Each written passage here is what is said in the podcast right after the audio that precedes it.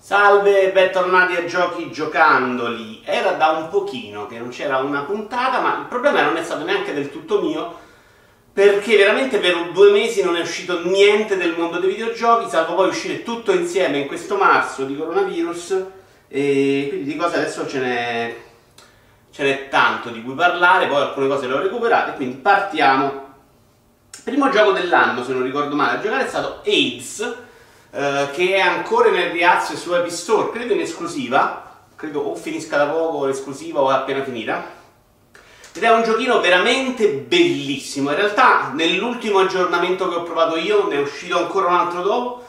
Mi è piaciuto un po' meno, avevano cambiato delle cose. È un gioco in cui vai in giro eh, per questa mappa in cui ci sono tutti gli dei dell'Olimpo che, che, ti danno dei doni o dei malus o dei bonus e combatti velocemente. Il sistema di combattimento è rapidissimo, la progressione è fantastica, è da vedere è una roba incredibile perché eh, effetti di luce a go go faccio fatica a pensare che riescano a fare una versione per Switch per esempio dove sarebbe ovviamente perfetto. Eh, si combatte, si va in giro in varie stanze, esattamente come nel roguelike, e queste stanze danno diritti a premi diversi e alla fine si ottiene una combinazione di questi poteri che ti fanno diventare il personaggio più o meno forte. Uh, è molto bello anche sperimentare armi diverse e poteri diversi, mi sono divertito un casino, penso sia il primo gioco che ho finito la run 5-6 volte, perché poi farsi una partita dura una mezz'oretta quando hai capito tutto ed è comunque divertentissimo da provare. Uh, speriamo però che escano in fretta da questo early access perché c'aveva a parte dei difettini di lingua un po' incasinati, alcune parti tradotte, alcune no, ma poi cioè, ogni volta cambia troppo e quindi diventa un casino. Ho iniziato After Party dagli autori di Oxenfree, scritto ancora molto bene, ambientazione molto simpatica, non l'ho finito perché in questo momento non avevo proprio tantissima voglia di leggere in inglese, eh, che è un po' il problema, probabilmente in italiano l'avrei finito senza problemi, eh, probabilmente lo riprenderò anche perché so che non dura tantissimo. Ha lo stesso problema di Oxenfree, soprattutto nella lettura, devi essere molto veloce, altrimenti i dialoghi scappano via. Ed è una cosa che se non sei uno che lo legge bene, e io non lo sono, eh, te lo perdi un po' di strada.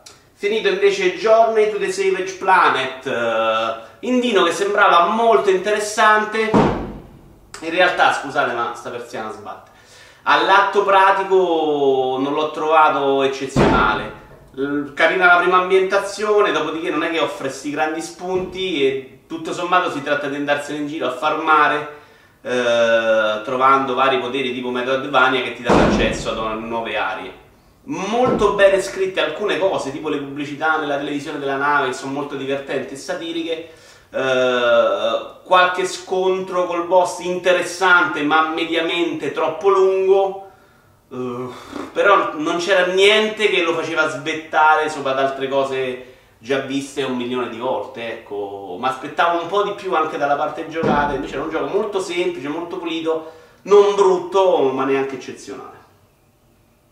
Uh, due coglioni così imperiali con l'indie più acclamato della storia che ha durato un, uno sviluppo che è durato 100 anni o Kentucky Road Zero ha dei, delle vette artistiche notevoli, questo glielo riconosco. Uh, sicuramente può piacere a qualcuno, magari agli fan di Lynch, però poi è veramente una palla al cazzo infinito. C'era veramente desiderato di morire più e più volte durante i cinque capitoli che io ho fatto uno di seguito all'altro. Forse giocarlo un capitolo per volta, sono un paio d'ore quando va male, a- aiutava in quel senso perché diventava un'esperienza molto meno traumatica e noiosa. E il, la cosa che a me piace in realtà molto poco è che secondo me non hai gli strumenti per leggere quello che ti sta dicendo la storia. Puoi immaginarci di tutto dentro, però a quel punto vale tutto. Cioè un messaggio secondo me lo devi comunque esprimere e lasciare che il giocatore sia lui a codificarlo. E volevo usare la parola codificare a cazzo e quindi ho costruito una frase su quello. Comunque no, per me ho cioè, una vita, piuttosto muoio gonfio. Uh, ho comprato, è il terzo capitolo di una serie che compro, ovvero Cook, Serve and Delicious 3. Il primo lo aveva durato, il secondo aveva un sacco di, di complicazioni che lo rendevano molto meno accessibile e veloce. Il terzo, secondo me, fa le stesse puttanate. E, e quindi c'ha gli stessi difetti, cioè è diventato con, a, a, pieno di ricette. Tu praticamente sei in un, uh, in un locale, devi preparare, in questo caso sei su un locale ambulante, insomma, su un camioncino, devi preparare delle ricette schiacciando i bottoni del pad velocemente. Il problema è che mentre nel primo non avevi tanti tasti, adesso hai più tasti, più schede in cui andarti a cercare gli ingredienti ed il gioco è veramente super punitivo, quantomeno adesso che è nell'early access, che è il problema del 2, cioè che non riuscivi più a fare le cose mai benissimo perché veramente quello che richiede è di essere un uomo con 12 mani e quindi si perde un po' il divertimento altrimenti è quella roba là, schiacciare tasti velocemente, leggendo quello che succede a schermo, preparando delle ricette in anteprima. Hanno semplificato un po' a livello di interfaccia, però resta un gioco um, troppo complesso. Deve essi un indino molto carino, credo di avervelo fatto vedere in Videos Demo, è un gioco in cui Uh, devi risolvere enigmi muovendoti all'interno di alcuni segnali stradali. Uh, interessantissimo, gli enigmi sono molto belli, mai per quello che ho giocato io non l'ho finito super complicati, ma ci devi mettere il cervello. Uh, a volte secondo me si aprono un po' troppo, cioè l'enigma si muove su troppe schermate e questo lo rende un po' anche lì un po' troppo macchinoso, però è simpatico, è bello da vedere e lo finirò senza ombra di dubbio. C'era in offerta a 23 euro Days Gone su PlayStation 4, ho deciso di provarlo nonostante avessi capito all'inizio che non era per me, quindi ho detto no, non lo gioco, tanto non mi piacerà, poi eh, passa il tempo, però qualcuno diceva sì, però è bello, l'ho preso ed è veramente la roba che oggi eh, io non riesco più a giocare, magari non è neanche più colpa loro, ma gli open world alla stile Ubisoft con mille missioni, mille cose da fare faccio, um, qui non ci sono magari mille missioni, ma c'hai tante missioni allo stesso modo, cioè quel tipo di roba in cui dopo un secondo hai letto la mappa interamente, oggi faccio fatica. E quindi non è scoppiata la scintilla, l'ho giocato pochino, quello che ho visto non mi ha fatto impazzire neanche graficamente, vediamo, forse gli do un'altra chance, ma al momento proprio è, è una roba che non ha preso.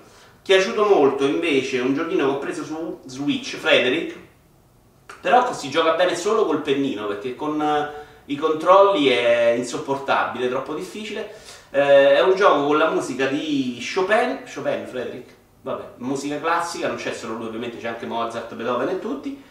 E... però riadattate molto moderne, quindi roccheggianti. Eh, per il resto è il classico musicale in cui devi pigiare i tassi al momento giusto. Eh, la musica è figa e per il resto è classico, bello però, è proprio bella da, da sentire come musica. Tanto su Switch avevo preso, ve ne ho parlato sicuramente, un altro gioco di musica classica del genere, sono sempre molto complessi ma piuttosto che sentire, ne so, giovanotti, viva la vita. Ho ripreso in mano The Horror Wars, gioco di cui, che avevo semplicemente iniziato e avevo capito che non era il suo momento per me, L'ho ripreso in mano l'altra notte e in questo periodo di backlog o ripristino forzato e devo dire che è scoccata abbastanza la scintilla anche se poi è andata calando delle ore successive però lo sto portando avanti un po' rasciandolo non sto preoccupandomi troppo di fare le secondarie. È un, un gioco alla Fallout insomma quella roba lì scritto proprio bene con delle belle missioni che hanno dei risvolti molto meno, molto più variegati di questo è bene e questo è male. Eh, almeno in quelle che ho visto io, insomma, alla fine devi fare delle scelte per niente facili. Questa cosa a me piace sempre tantissimo in un, un RPG. Mm, a livello di difficoltà che, lo sto giocando, che qui lo sto giocando io è veramente troppo facile. Normal, cioè si, muore, cioè si muore raramente. Sono morto una volta perché è capitato uno sconto super eccessivo sto cercando di giocare con una testa di minchia e, e sta riuscendo. Puoi veramente variare molto l'esperienza cambiando uh, le scelte e decidendo di fare il cattivo. In interessante, bello, non è secondo me sta roba fuori di melone della vita, però ha quelle grafichine là sempre molto belle alla Bioshock, eh, abbastanza win. Gioco che mi ha sorpreso e mi è piaciuto un sacco invece è Indivisible, che trovate nel pass anche lui, Ehm... Ah, dopo ci abbiamo Ori. Eh, ve lo dico subito, a me è piaciuto più di Ori alla fine, nonostante abbia delle sporcizie anche estetiche, per esempio, quei fondali che non si sposano benissimo con i personaggi, eh, dialoghi non sempre eccezionali, anche se a volte anche divertenti. Ehm, Però c'ha delle sessioni di platform bellissime, un sacco di poteri a volte anche innovativi ed è un gioco che ha una bella progressione, un sistema di combattimento che si intuisce che si possa approfondire molto meglio di quanto ho fatto io nella singola run, eh, con numeretti a tutto schermo, c'hai un sacco di personaggi da utilizzare che cambiano completamente eh, il combattimento, infatti a un certo punto io eh, stavo avendo dei combattimenti molto lenti, a un momento della trama sono stato forzato a cambiare personaggi. A quel punto mi si è aperto veramente un mondo. La parte secondo me però più riuscita è quella platform, è un gioco anche molto lineare, anche se c'ha vari segreti da scoprire. Uh, veramente una grossissima sorpresa perché non pensavo fosse così bello, mi è piaciuto tantissimo. Uh, è uscita la modalità Battle Royale di Call of Duty Warzone con i suoi 1000 giga. Uh, sapete che ho provato più volte, io ho provato PUBG, ho provato Apex Legends, Uh, questo è probabilmente una versione ancora più semplificata di Apex Legend, uh, le armi le trovi più o meno sempre. Uh, con Call of Duty in realtà mi sono divertito un po' di più con la modalità 2 contro 2, continuo a ribadirlo, l'ho fatta un po' anche online, anche se non ve ne ho parlato in questo periodo, mi piace di più. Però questa modalità Battle Royale secondo me è più interessante, è veloce, non ha nessuna grandissima novità, però si trovano più armi e quindi è difficile che ti trovi come un pollo contro nemici fortissimi. Eh, è un gioco che non tende a creare delle discrepanze tra, tanti, tra i giocatori e quindi secondo me funziona benino. La modalità, quella in cui cerchi più soldi, non mi è piaciuta per niente, però è una variazione sul tema che può piacere. Arriviamo alle bombe di marzo, Ori the Will and the Wisp, gioco bellissimo, funziona tutto, io l'ho giocato a normal dove non ha picchi di difficoltà che hanno fatto incazzare. Eh, però oh, non è, non, non, secondo me non è sta roba trascendentale. A me, per me non è scoccata la scintilla. Non mi aspettavo di trovarci qualcosa di più fresco e di più nuovo. In realtà è più o meno quello che si era visto in Ori, tranne un combattimento un po' migliorato. Eh, e quindi non mi ha sorpreso quasi mai. Uh, non mi ha sorpreso e, e, e, la parte della trama che poteva essere più sorprendente io l'ho trovata proprio ruffiana alla Breaking Bad. Probabilmente sapete cosa ne penso di Breaking Bad ovvero è quando ci vedo dietro la mano nel, nel, forzare il sentimento nel forzare la reazione dello spettatore e, a me quello è sembrato Ori. Cioè non è sembrata una roba naturale che ti fa soffrire e ti fa rimanere male eh, evidentemente non è così perché molti in realtà si sono commossi eh, io sono rimasto abbastanza freddo per tutta l'avventura. E da giocare l'ho trovato interessante, carino, divertente, però non, non ci ho avuto mai un momento in cui ho detto wow, sta cosa è proprio figa. E eh, onestamente, probabilmente per colpa mia, non me l'aspettavo. Doom Eternal invece mi sta sorprendendo un sacco. E, e, qui ero convinto di trovarmi davanti a un bel gioco esattamente come il primo Doom del reboot, ma non così nuovo, fresco e vario sto giocando anche qui a livello normal, volevo progredire dopo, sono arrivato adesso a un boss, non l'ho ancora finito, eh, che invece mi ha fatto un po' incazzare, stavo addirittura pensando di scendere a easy perché era una roba che cambiava completamente le meccaniche di gioco, eh, ma mi sto divertendo un sacco, cioè se muoio lo faccio volentieri perché comunque la, lo scontro si muove in modo completamente diverso, è bello andare avanti, graficamente è bello, c'è dei bei scenari, molto più platform rispetto al precedente quindi devi andare in giro a cercare le collezionabili o guardarti intorno in modo molto diverso. Si passa mentre nel primo tu vagavi negli scenari eh, nel tentativo di trovare la strada, qui i scenari sono molto più chiusi e devi, ma si muovono molto più in verticale, devi andare a cercarti la roba nascosta con i poteri e tutto.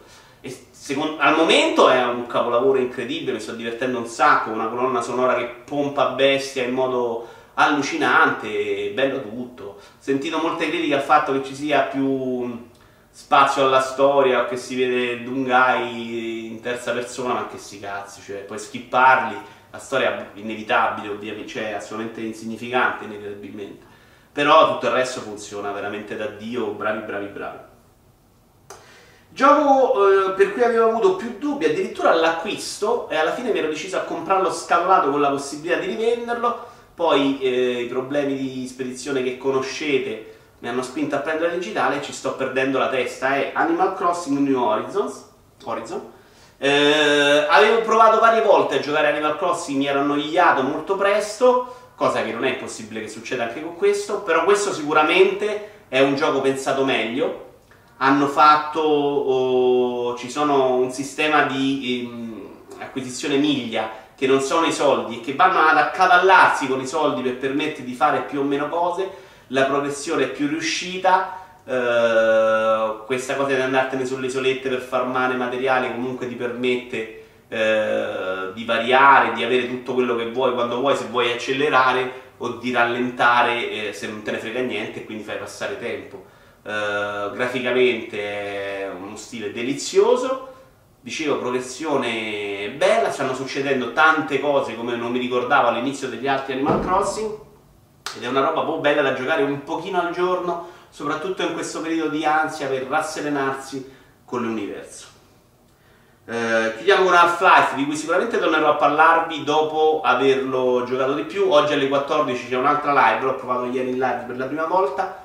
Eh, in due ore, ho fatto un'ora e 40 ieri, quasi due ore, non ho sparato tantissimo, ma la prima ora graficamente è stata la roba più sorprendente della mia vita, probabilmente, sicuramente più della VR perché c'è la grafica, e c'è la grafica come non c'è mai stata in War, neanche in titoli grossi come Ascard Road per esempio, ma mh, mm, in realtà altri titoli ce l'hanno avuta la grafica, ma in ambienti più stretti. Qui eri all'interno della cittadella e vedevi queste strutture enormi anche lontano a cui non sei abituato. E trovarsi all'interno di questa grafica di qualità anche lontano da te ti dà veramente tutta un'altra eh, sensazione di realismo, cioè il fatto che ci siano dei dettagli in lontananza ti rendono molto più partecipe dell'universo in cui stai partecipando rispetto a stare dentro una stanza o stare in un mondo in cui magari tutto bello davanti ma la montagna fa cagare.